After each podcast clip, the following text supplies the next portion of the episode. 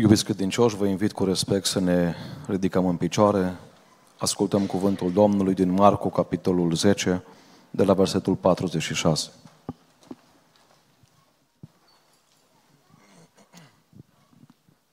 Au ajuns la Ierihon și pe când ieșea Iisus din Ierihon cu ucenicii săi și cu o mare mulțime de oameni, fiul lui Timeu Bartimeu, un cercetor orb, ședea jos lângă drum și cerea de milă. El a auzit că trece Iisus din Nazaret și a început să strige, Iisuse, fiul lui David, ai milă de mine. Mulți îl certau să tacă, dar el și mai tare striga, Fiul lui David, ai milă de mine. Iisus a oprit și a zis, chemați-l. Au chemat pe orb și i-au zis, îndrăsnește, scoală-te, căci te cheamă. Orbul și-a aruncat haina, a sărit și a venit la Isus. Isus a luat cuvântul și a zis, ce vrei să-ți fac? Rabunii, i-a răspuns orbul, să capăt vederea. Și Isus i-a zis, du-te, credința ta te-a mântuit. Îndată orbul și-a căpătat vederea și a mers pe drum după Isus. Amin. Vă invit să ocupați locurile și împreună cu toții să spunem slăvit să fie Domnul pentru tot ce a fost și va fi și mai departe.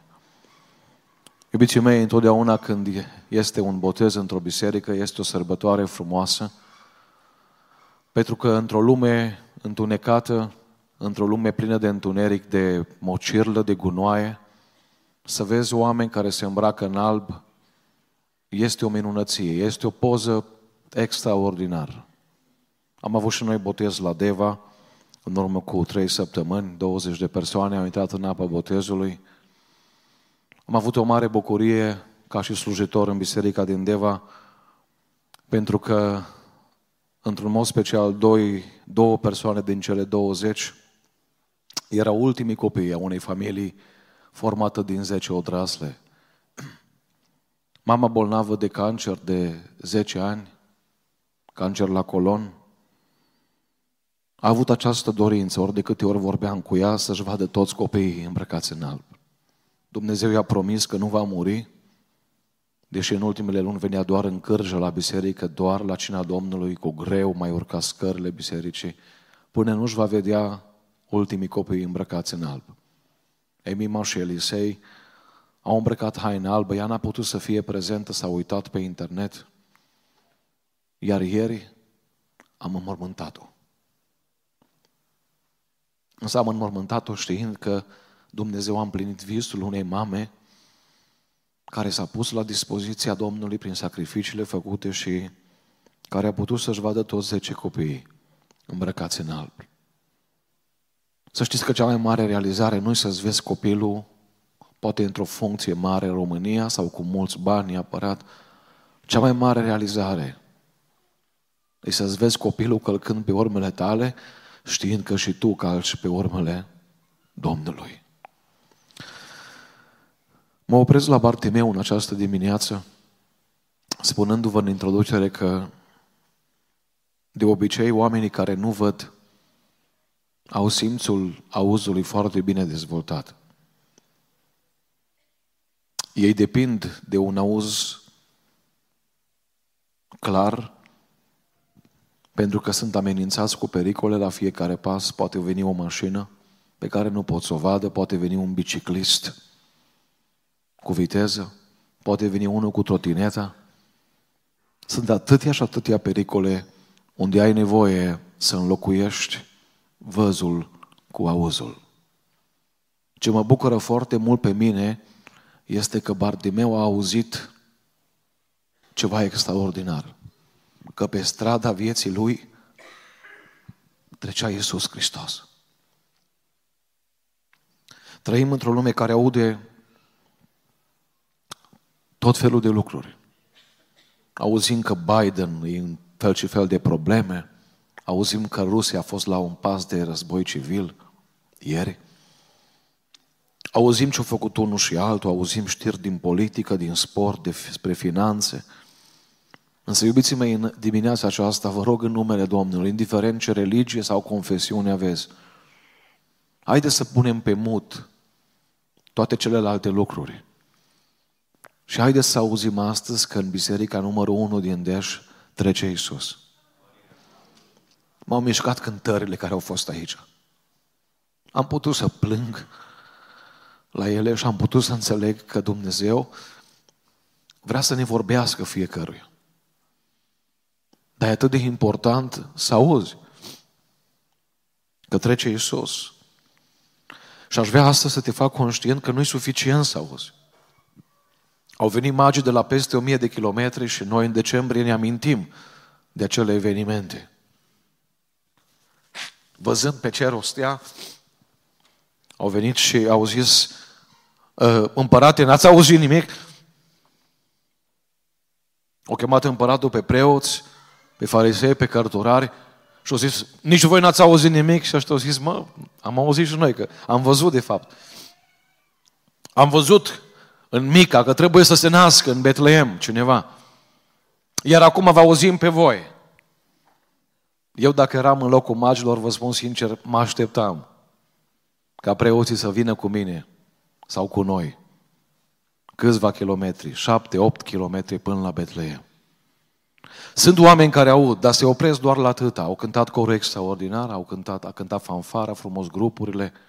Să ne mai chemați când mai aveți botez. O să zic că cei mai mulți oameni. Însă Bartimeu nu s-a oprit doar atât, doar la atât. Nu s-a oprit doar la auz, la o veste, la o știre. Bartimeu a mers mai departe și vreau să răspund unei întrebări în această dimineață care sună astfel. Ce să faci când trece Iisus pe strada vieții tale? În primul rând, atunci când trece Iisus pe strada vieții tale, să strigi după milă. El a auzit că trece Iisus din Nazaret, versetul 47, Marcu 10, și a început să strige. A început să strige. Să știți că oamenii care strigă întotdeauna deranjează. Pe cel care stă liniștit, la care îi place liniștea. Oamenii care strigă întotdeauna uh, s-ar putea să fie acuzați că ies în evidență. Îmi spune cineva, frate Cristi, când te ascult pe YouTube și strigi, opresc predica. I-am zis când joacă steaua sau dinamo și ea urlă ca besmeticii în tribună pentru o minge care se învârte, de ce nu oprești meciul? Ne deranjează predicatorul care strigă. Ne deranjează omul care strigă la rugăciune. Ne deranjează poate cineva care strigă la cântare și iese poate în decor. Iubiții mei, este o cântare care spune când te afli îngrijorat, strigă către Domnul. Nu totdeauna strigăm. Sunt zile când nu avem motive să strigăm. Dar sunt momente când strigăm. Un frate păstor din România, nu departe de noi, de Deva, au ajuns într-o familie și au văzut un cuplu extraordinar. Pe băiat îl știa de ani de zile, pe fată nu știa. Un păstor cu experiență, cum sunt frații mai în vârstă, care au zeci de ani în slujire, își dă seama din câteva priviri ce e într-o casă. Și când ea a plecat până în bucătărie, a zis către el, cum ai găsit-o? Și el a zis, frate păstor, știu unde stau la mine la țară, îmi cunoști părinții și știi că în spatele grădinii noastre este o pădure. Luni de zile am mers în pădurea aceea și am strigat cum strig animalele din pădure la Dumnezeu. Puteam să caut pe TikTok, puteam să caut pe Instagram, puteam să caut pe FB, puteam să încerc eu. Dar am preferat să mă duc și să strig la Dumnezeu și am zis, Doamne, dă-mi o fată care să fie binecuvântare pentru mine. E nevoia care o am în viața aceasta, văzând că din trei divorțuri în România, aproape două falimentează, din trei căsătorii, aproape două sunt divorțuri. În Portugalia, 90% dintre cupluri divorțează. Văzând ce este în jur, frate păstor, am strigat la Dumnezeu și Dumnezeu m-a binecuvântat. Nu știu care sunt nevoile tale astăzi. Nu-ți cer să urle aici între aproape o mie de oameni. Dar există un strigăt al inimii care se manifestă prin lacrimi, prin atenția sporită când trece Iisus, printr-o cântare care o, o, o, o simți până în măduva oaselor.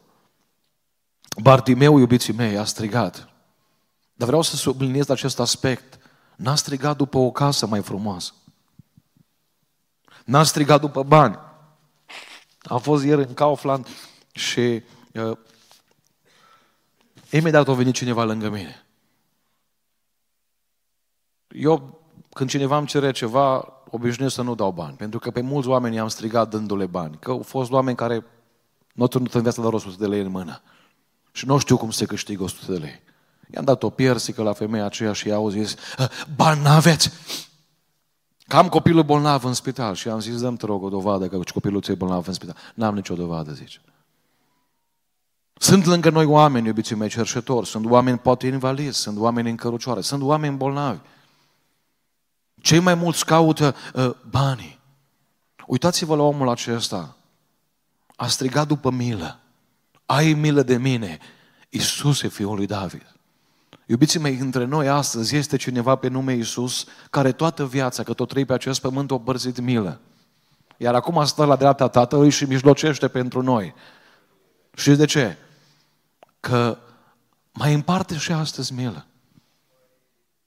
Poate o să spui, eu am nevoie de un telefon nou, eu am nevoie de un costum nou. Iubiții mei, un om care merge spre iad nu are nevoie de lucrurile astea ca și lucruri prioritare. El are nevoie de milă, de iertare, de mântuire, de salvare. Trăim într-o lume astăzi când nimeni nu are timp să ne asculte. Când cei mai mulți te întreabă ce mai faci. Am fost în Statele Unite la Americii de trei ori până acum. Foarte mulți oameni, how are you? Și la vreo doi, trei, eu am încercat să le spun prin ce trec. S-au întors și au plecat mai departe. Și am rămas dezamăgit. Că am înțeles că totul e un protocol. Totul e un zâmbet de fațadă. Iisus Hristos astăzi este interesat de lucrarea care o ai, de problema prin care treci, de boala prin, prin care treci, de păcatele care te apasă și poți să vii la Iisus și să spui, Doamne, ai milă de mine. În Statele Unite ale Americii, în câteva orașe, s-au instalat telefoane robot la care oamenii care au greutăți pe suflet să se poată descărca. Pentru că, repet, nu mai găsești oameni disponibili să te asculte, să plângă împreună cu tine, să se plece pe genunchi împreună cu tine. Statisticile spun că la acești roboți au ajuns să sune 200 de persoane pe zi. Și oamenii își puneau problema și apoi închideau că robotul nu avea soluții. AI-ul nu are soluții. Inteligența artificială nu are soluții. Este astăzi între noi cineva care nu doar că te ascultă, ci vine la tine și e gata să te ridice de unde ești. Spune Biblia când strigă un nenorocit, Domnul aude și îl scapă, nu spune că de necaz, îl scapă din necaz. Milă înseamnă să primești ceea ce nu meriți, har, îndurare, iertare. Iubiții mei, în iad oamenii cer milă. În Luca 16 s-a uitat bogatul în sus și a zis, Părinte Avrame, fie-ți milă de mine. Și știți ce își mai doresc oamenii din iad? Nu încă un avocat, nu încă un doctor, nu încă un jurist pe pământ, încă un predicator. Avrame am acasă frați care nu, nu știu de mântuire, care nu cred în rai și în iad. Trimite pe Lazar, fă un predicator, un vestitor. Astăzi foarte mulți oameni cer dreptatea lui Dumnezeu. Însă ar trebui să ceară milă. Cer dreptate în conflictul care l-au cu unii și cu alții. Însă ar trebui să ceară milă. Pentru că vine o zi a dreptății, a judecății, iubiții mei. Când nu o să mai pot să cer milă și nu o să mai pot să cer milă. Mă bucur că de cele 17 suflete Dumnezeu a avut milă. Albul înseamnă că cineva s-a oprit în dreptul lor și le-a schimbat viața și le-a transformat gândirea și le-a transformat vorbirea. Doi, ce să faci când trece Iisus pe strada vieții tale în al doilea rând? Să nu asculți glasul mulțimii. Spune aici Biblia, după ce a început Bartimeu să strige în versetul 48, vă spuneam că strigătele deranjează. Mulți îl certau să tacă să tacă. Iubiții mei, dacă ar fi ascultat glasul mulțimii, Bartimeu ar fi rămas orb toată viața. Ar fi rămas tot la marginea șanțului. Ar fi rămas tot izolat. Ar fi rămas acolo tot nerestaurat. Să știi că atunci când vrei să te apropii de Isus, când vrei să fii iertat, când vrei să te schimbi, când vrei să începi o viață nouă, mulțimea te va suna. Mulțimea te va opri, mulțimea te va trage de haină. Îmi spunea cineva, de 10 ani merg la biserică, îmi place la voi. Dar nu reușesc să fac botezul. Și am întrebat de ce. Păi zice, tot neamul meu sare pe mine dacă vreau să fac cateheza. Dacă mă duc la biserică, nu e o problemă. Cum vreau să fac pasul ăla decisiv? Toți au treabă cu mine. Spunea cineva, când niște studenți vorbeau de orice subiect, nu era problemă. Când vorbeau de Isus, era problemă. Iubiții mei, cu durere vă spun astăzi că o viață întreagă ținem cont de ceea ce spun oamenii. Însă ar trebui să ținem cont de ceea ce spune Dumnezeu. Pentru că ultimul cuvânt pe care Dumnezeu îl va avea va fi du-te, plecați, mergeți că nu vă cunosc, sau vin o slugă bună. Toată viața ținem cont de ceea ce spune unul sau altul. Vreau să spun astăzi ceva foarte important. Nici la înmormântarea ta, oamenii nu vor vorbi despre tine cele 3-4 ore în continuu. Am fost la mormântări, am stat și la masă după aceea. Oamenii vorbeau de BMW, de ochelari de soare, de Tesla, de lucrurile astea. Toată viața ținem cont, oare ce o să spună unul sau altul? Șeful tău, la câteva ore după înmormântarea ta, va căuta pe altcineva, că nu ești de neînlocuit. Viața va merge mai departe. Oamenii vor scăpa două, trei lacrimi și vor pleca. Și ai ținut toată, toată viața cont de ce spun ei. Și ai zis, nu fac pasul, să nu supăr pe nu știu cine. Să știți că ani de zile m-am, m-am frământat și eu să nu supăr pe unul sau pe altul. Mi-am dat seama că nici Iisus nu a putut să nu-i supere pe toți. Pasul sigur spre faliment în viață îi să încerci să-i mulțumești pe toți. Iubiții mei, pasul spre succes, spre victorie în viață, îi să încerci să faci voia Lui. Doamne ajută-ne la asta.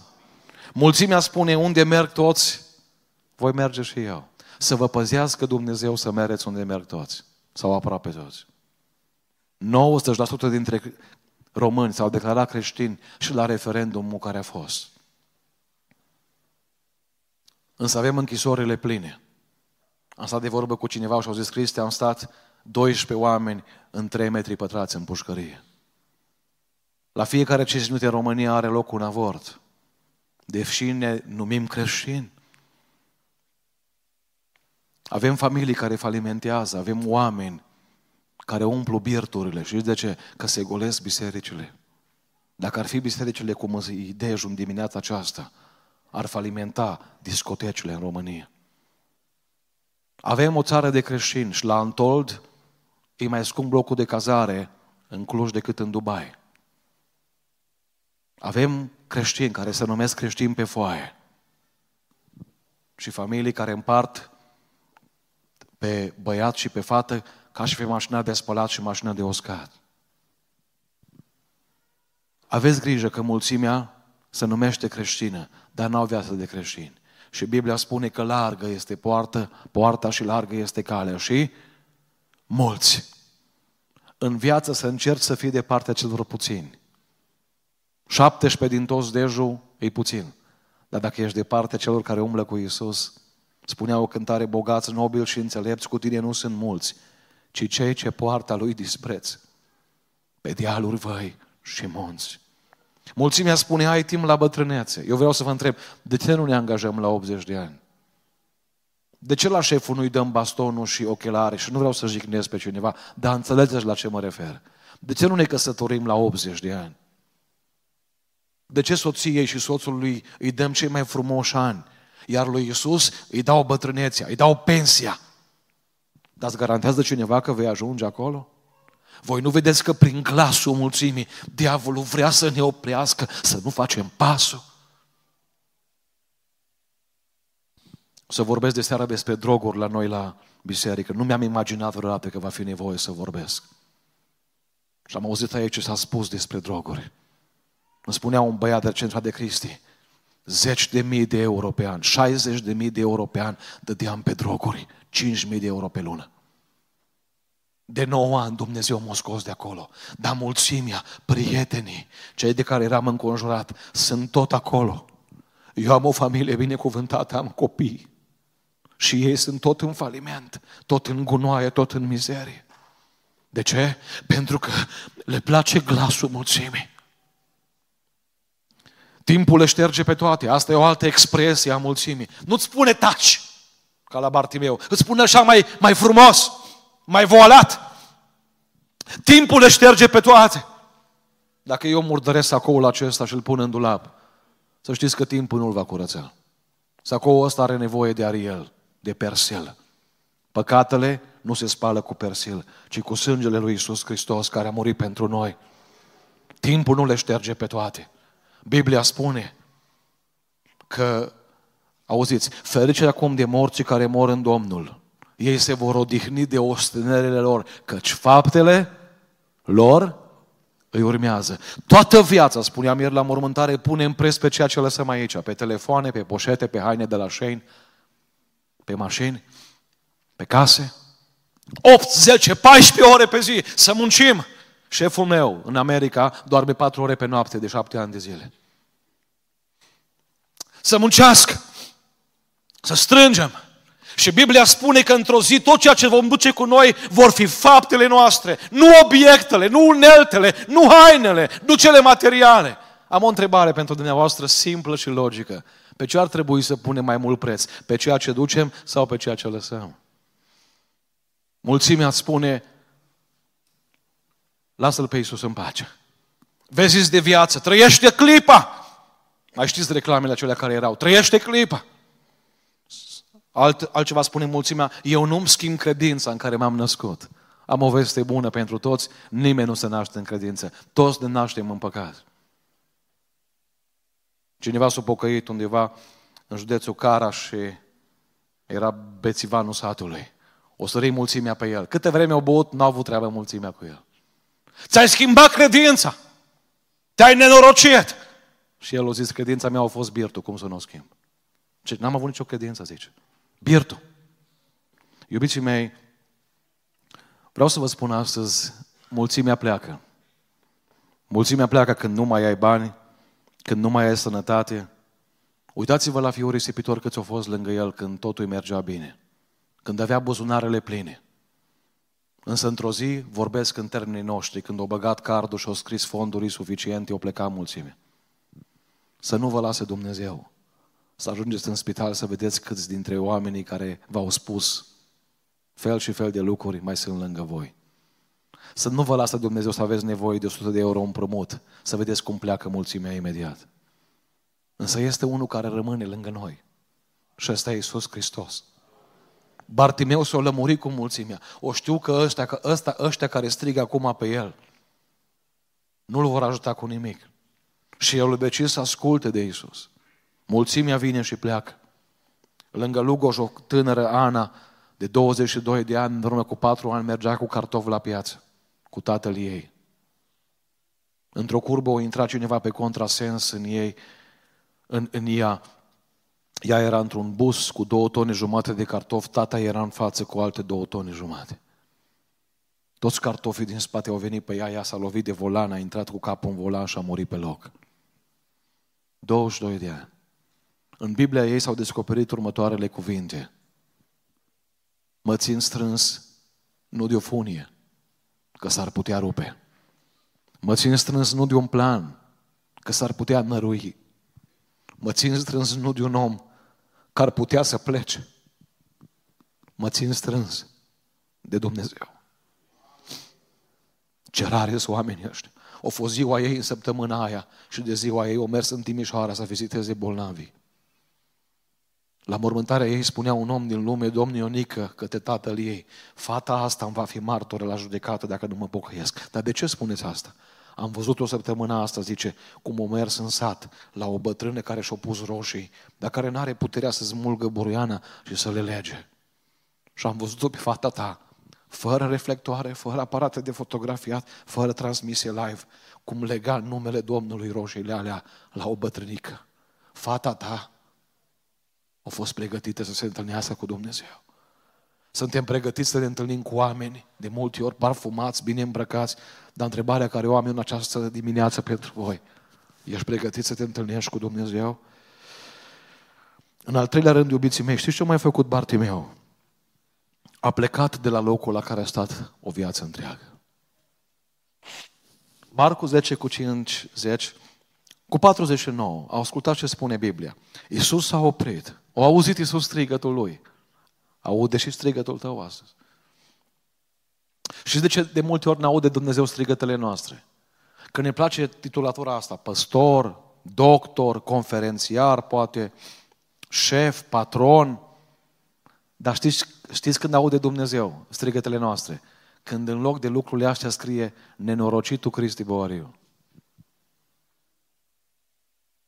L-a auzit Iisus. Acum imaginați-vă să fie o mulțime de oameni, poate erau acolo o mie de oameni. Și să auzi pe cineva care strigă, s-a oprit Iisus. Dar știți ce a spus Iisus Hristos? Chemați-l. M-am întrebat ani de zile, de ce nu mărți Iisus la el? Că e și riscant să chem pe un orb, nu? S-ar putea să râdă mulțimea când vine orbul și să împiedică. Și poate cade. Și îl vezi cum bășbăie. De ce Iisus spune chemați-l?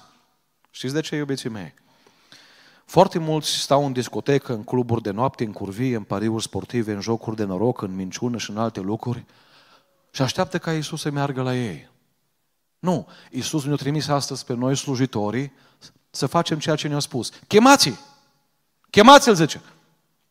Este aici un loc unde Dumnezeu mântuie și se numește Biserica lui Hristos. Chemați-l! Tatăl fiul risipitor nu mers după fiul risipitor la porci. O zis, dacă vrei, vino. Te aștept aici. Chemați-l. Și ce îmi place foarte mult la omul acesta, la orbul Bartimeu, nu zis, mă, dacă nu vine eu, nu mă duc. Nu. Dacă m-au chemat, mă duc, zice, plec. Și o plecat de la locul acela, iubiții mei, unde a stat o viață întreagă. Te întreb astăzi, ești la locul unde te vrea Isus? Ești la locul unde te vrea Isus?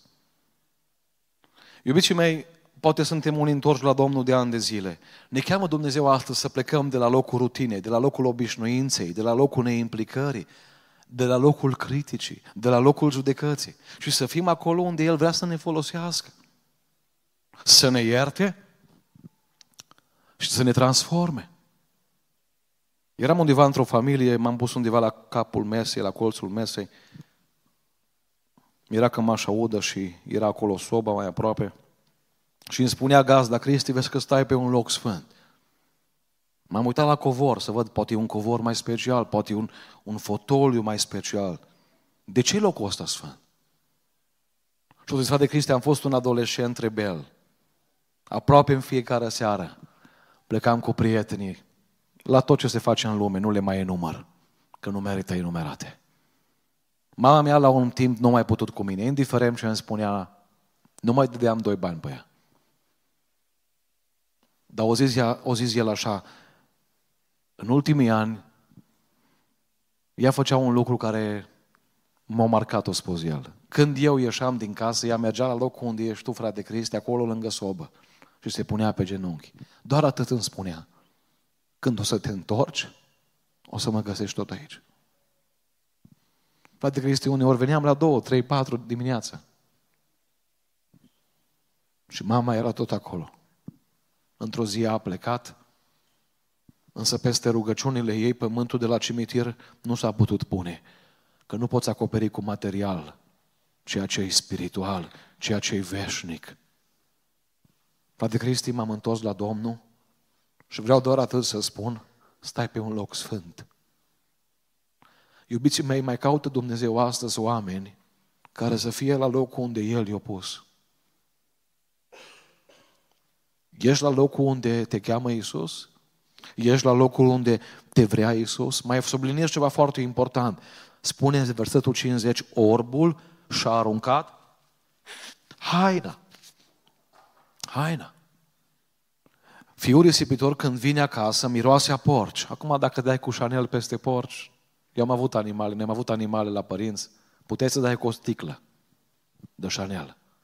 Tot a porci miroseai. Unii dau cu Chanel peste curvie. Cred că știți la ce mă refer. Peste minciună, parfumați bine, curați pe exterior, dar înăuntru îi cloacă.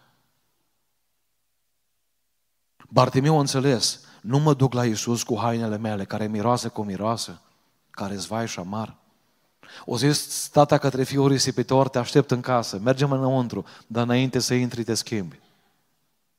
Mă bucur foarte mult pentru cei 17. Și am un cuvânt acum pentru voi. Să știți că lumea va încerca să vă păteze hainele albe. Voi vă veți schimba peste câteva minute. Că haina asta albă e un simbol al faptului că interiorul a fost transformat și iertat de Isus. Să aveți grijă la haina asta albă pentru că Biblia spune în Eclesiastul 9 cu 8, hainele să fie albe, joia și duminica, în orice vreme și unde lemnul, ungerea, să nu se lipsească de pe cap. Spunea Ioan pe insula Patmos, mi s-a deschis cerul și am văzut o mulțime îmbrăcată în haine albe. Iubiții mei, să nu vă așteptați, poate vă supăr, nicio problemă, să nu vă așteptați să purtați alb dincolo dacă n-ați purtat alb aici. Orbul și-a lăsat haina. Vreau să vă dau o veste bună astăzi. Iisus mai are haine albe, și XL, și S, și M, în stoc nelimitat, pentru fiecare care vrea să vină. Oare vei auzi chemarea Lui? Oare ne vei auzi pe noi care facem ceea ce ne-a spus Iisus? Chemați-l! Du-te la dej și mai cheamă și în dimineața aceasta. În al patrulea rând. Ce mai trebuie să faci când trece Iisus pe strada vieții tale? Să-ți recunoști starea. Și acum vă rog să fiți foarte atenți, că pare ceva ridicol ceea ce spune Iisus aici. Dar nu e ridicol. Marcu 10 cu 51. Iisus a luat cuvântul și a zis, ce vrei să-ți fac? Iubiții mei, vreau să vă întreb, dacă un doctor ar întreba pe un om bolnav care să-ți bate între viață și moarte, ce vrei să-ți fac? Nu ar părea ciudat. Vine Bartimeu așa bâșbâind. Vine Bartimeu poate împiedicându-se. Îl vezi de la o poștă că nu vede și Iisus îl întreabă, ce vrei să-ți fac Bartimeu? Credeți că nu știa Iisus că Bartimeu e orb? Credeți că nu știa Iisus că Bartimeu e păcătos? Iisus însă îi pune o întrebare, pentru că vreau să vă spun că sunt astăzi oameni orbi între noi, care nu vor mila și iertarea lui Iisus. Vor un Iisus care să-ți umple buzunarul de la veston și cartul de la bancă. Vor foarte mulți un Iisus care dă, care îți dă un frigider plin, care îți dă o vacanță frumoasă. Bartimeu, tu ce vrei? Îmi spunea cineva recent de un cerșetor din Galați. 8.000 de lei face pe lună din cerșit. 80 de milioane. Vreau să vă întreb, credeți că cerșetorul ăsta vrea să îmbrace mâine haine noi, să facă duș, să fie într-un apartament și să lucreze la Kaufland pe 2.000 de lei? Vă asigur că nu. Bartimei, tu ce vrei? Că am trecut pe lângă mulți oameni în viață, ca și tine, care au vrut stomacul plin, minunile mele, vindecare, dar nu mântuire. Tu ce vrei, Bartimeu? Iubiții mei, Iisus a vrut să-i vadă prioritățile din viață. Iisus a vrut să vadă, se poate umili omul ăsta să recunoască ce nevoie are? O să spun așa de Cristi, uh, nu știu, dar chiar nu sunt orbi aici între noi. Nu știu de ce predici despre orbul Bartimeu. E adevărat, omul ăsta a spus, sunt orb, vreau să încapăt vederea. Dar sunt orbi aici. Iubiții mei, spune în Osia 11 cu 3, eu l-am învățat pe Efraim să meargă și l-am ridicat în brațe, dar n-au văzut că eu îi vindecam. Să știți că adevărata orbire nu e orbirea aceea că nu vezi soarele. Adevărata orbire e orbirea aceea că nu vezi ce ți-a făcut Dumnezeu ani de zile. De 100 de mii de ori bate inima noastră în 24 de ore. 500 de funcții face ficatul nostru în fiecare zi. De 22 de mii până la 25 de mii de ori respirăm în 24 de ore. Și spune în Roman 2 cu 4 și vreau să citesc. Nu vezi tu că bunătatea lui Dumnezeu te îndeamnă la pocăință? Și acum vă rog să fiți foarte atenți, explicația e simplă.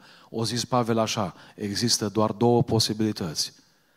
Dacă nu te-ai pocăit încă, deși Iisus ți-a făcut mult bine în viața asta, tu ești orb. Nu vezi!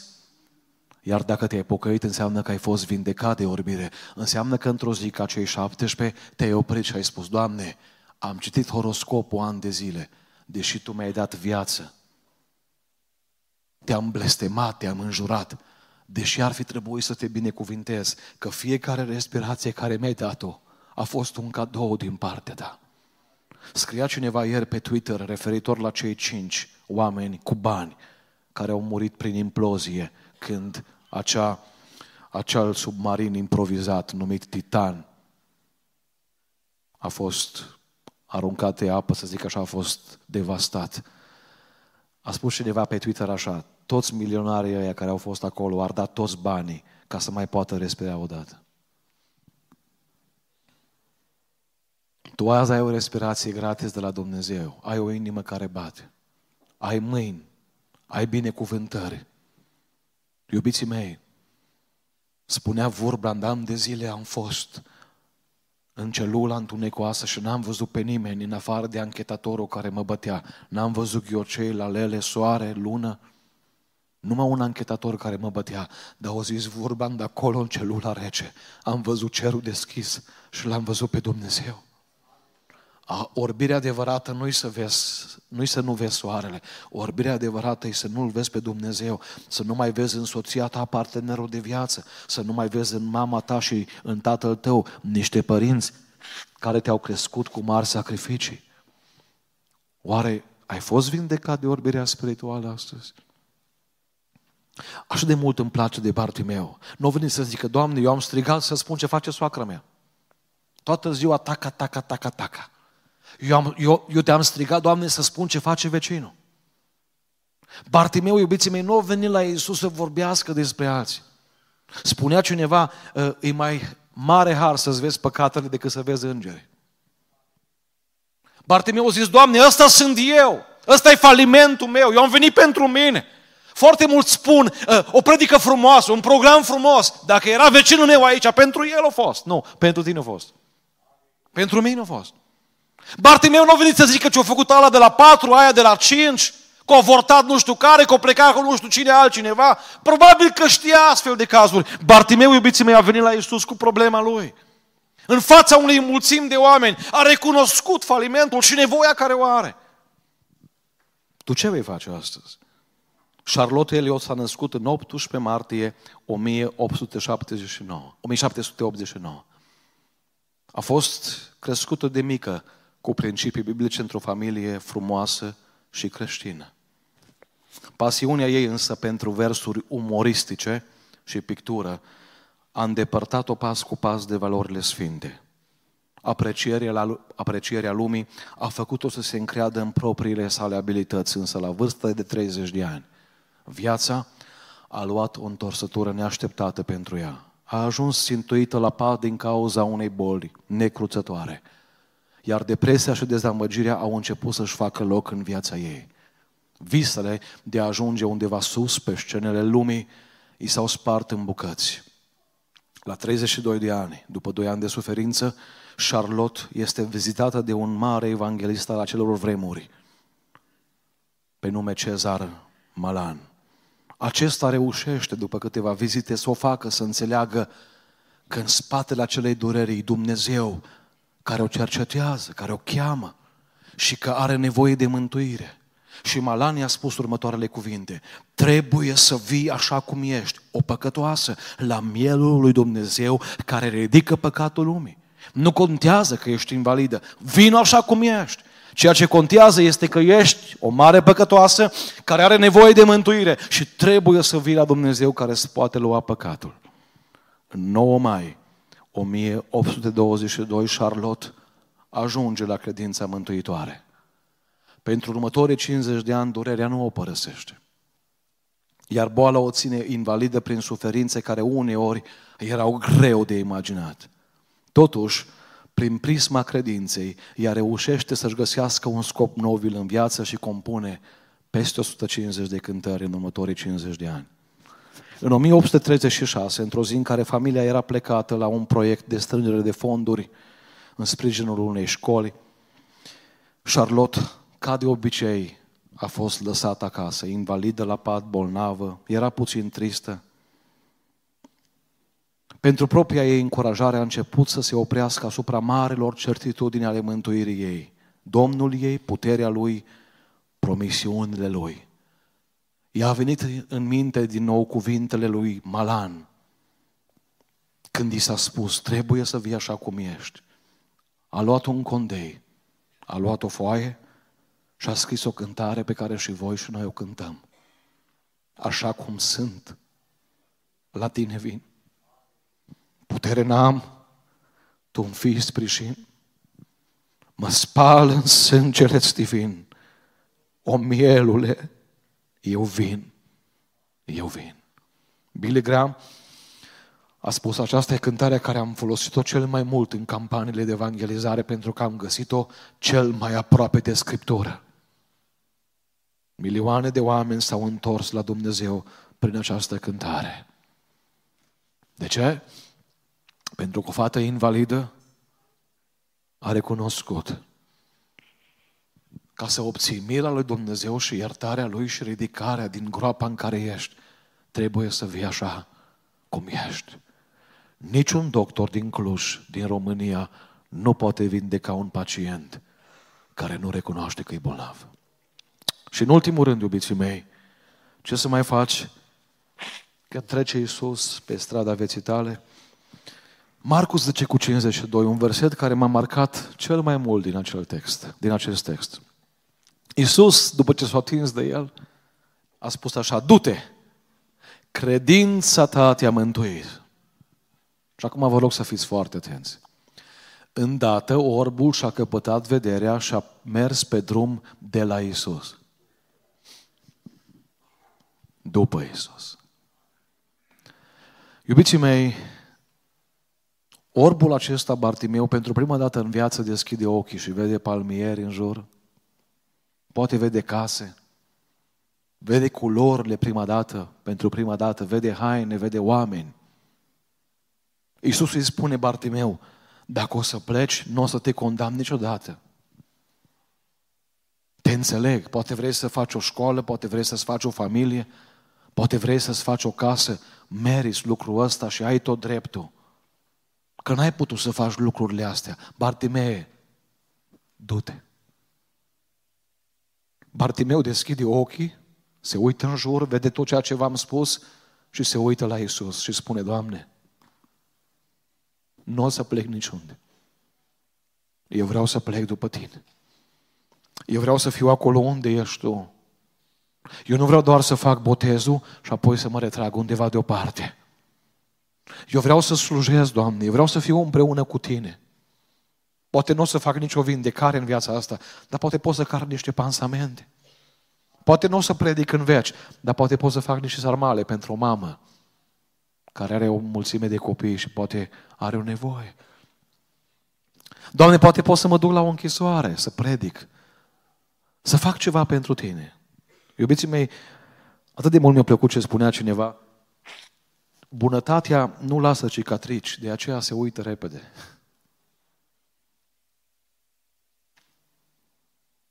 Foarte mulți oameni au venit după Isus și după ce au fost vindecați au plecat. Și vă rog să fiți atenți, 5.000 de oameni la înmulțirea pâinilor, 82 ucenici, pleacă 70, rămân 12. În seara cine iese Iuda afară rămân 11, Ghețima rămân 3, la cruce Ioan. Observați că pe măsură ce ne apropiem de cruce, de slujire, de transpirație, de chin, de jerfă, de baciocuri, de scuipat, Observați că mulțimea scade. Pentru că spunea Traian Dors căci mulți au stat cu el la mese. Și astăzi e o masă aici. Dar prea puțini au tras la joc. Unde vei merge după acest program? După această slujbă? Mulțimea a rămas uimită. Vă rog să vă uitați în Biblie. Din toți cei prezenți acolo, doar lui i-a spus Iisus Hristos că e mântuit. Sunt mulți români mântuiți, uh, uimiți, dar foarte puțini români mântuiți. Sunt mulți și în iad vor fi mulți care vor da like-uri sau care au dat like-uri la predici, care au spus, bine le-ai zis-o. Că și Irod au apreciat cum predica Ioan, dar nu s-au pocăit niciodată. Astăzi te invit să ieși din mulțime. Să faci un pas spre Isus.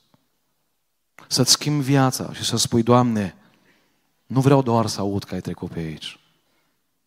Vreau credința aceea care schimbă viața, care schimbă destinul. Iubiții mei, ascultați-mă foarte bine. Credința care nu-ți schimbă viața nu te poate duce în rai niciodată. Pentru că și dracii cred și se înfioară. Știți că sunt draci, în ghilimele, mai pocăiți.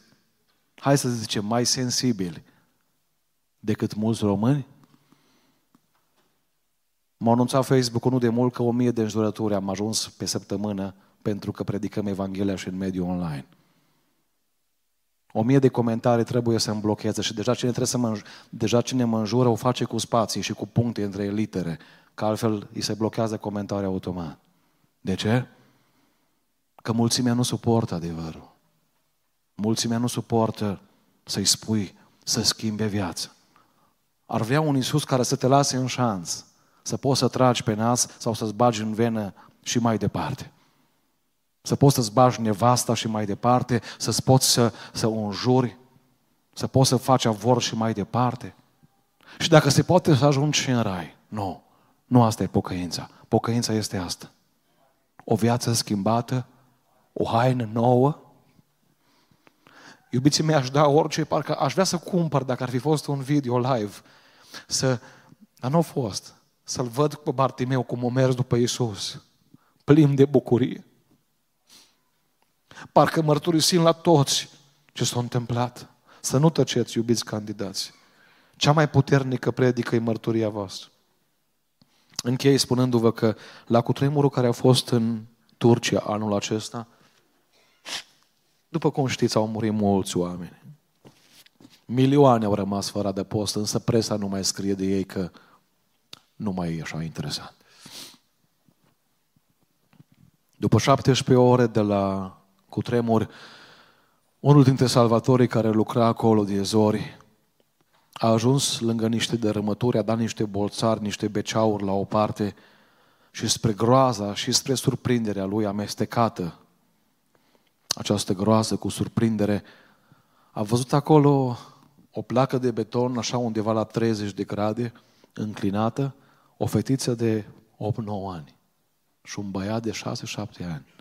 Fata ținea mâna așa deasupra băiatului ca nu cumva uh, betonul să-i facă, să-i strivească, să-i facă praf. Vă dați seama că era un gest care oricum n-ar fi ajutat. Dar grija ei o marcat lumea întreagă. Am observat acea poză, am rămas uimit, dar cel mai uimit am rămas de întrebarea care i-a fost pusă fetei. Salvatorul, ca să nu o facă pe fată să sufere un șoc, o sperietură după 17 ore, fără mâncare, în întuneric, fără apă. Trebuie să fii foarte atent ce cuvinte adresezi celui în cauză. Și Salvatorul, pe bună dreptate, a pus o întrebare unui copil care suna astfel. Îți plac jucăriile?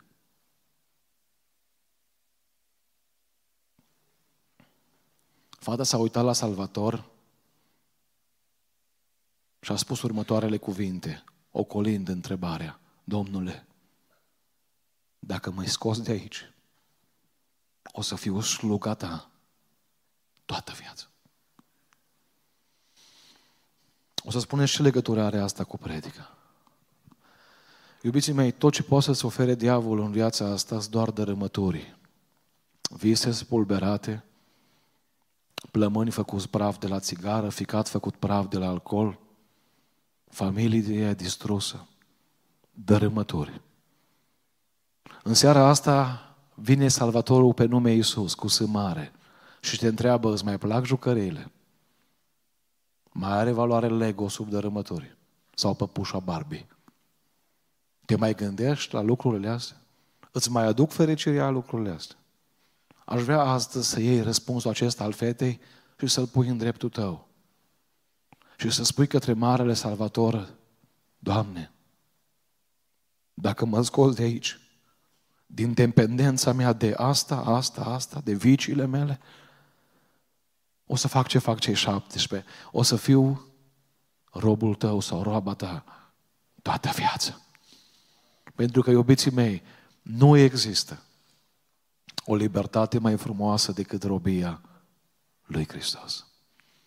Închei acest mesaj, închei aceste cuvinte simple, le-am spus din inimă, le-am spus știind că sunt responsabil de ceea ce spun, întrebându-vă, nu invidiați pe cei 17. Am văzut tineri când o să cumpăra cineva iPhone 14, mi-a l invidiat.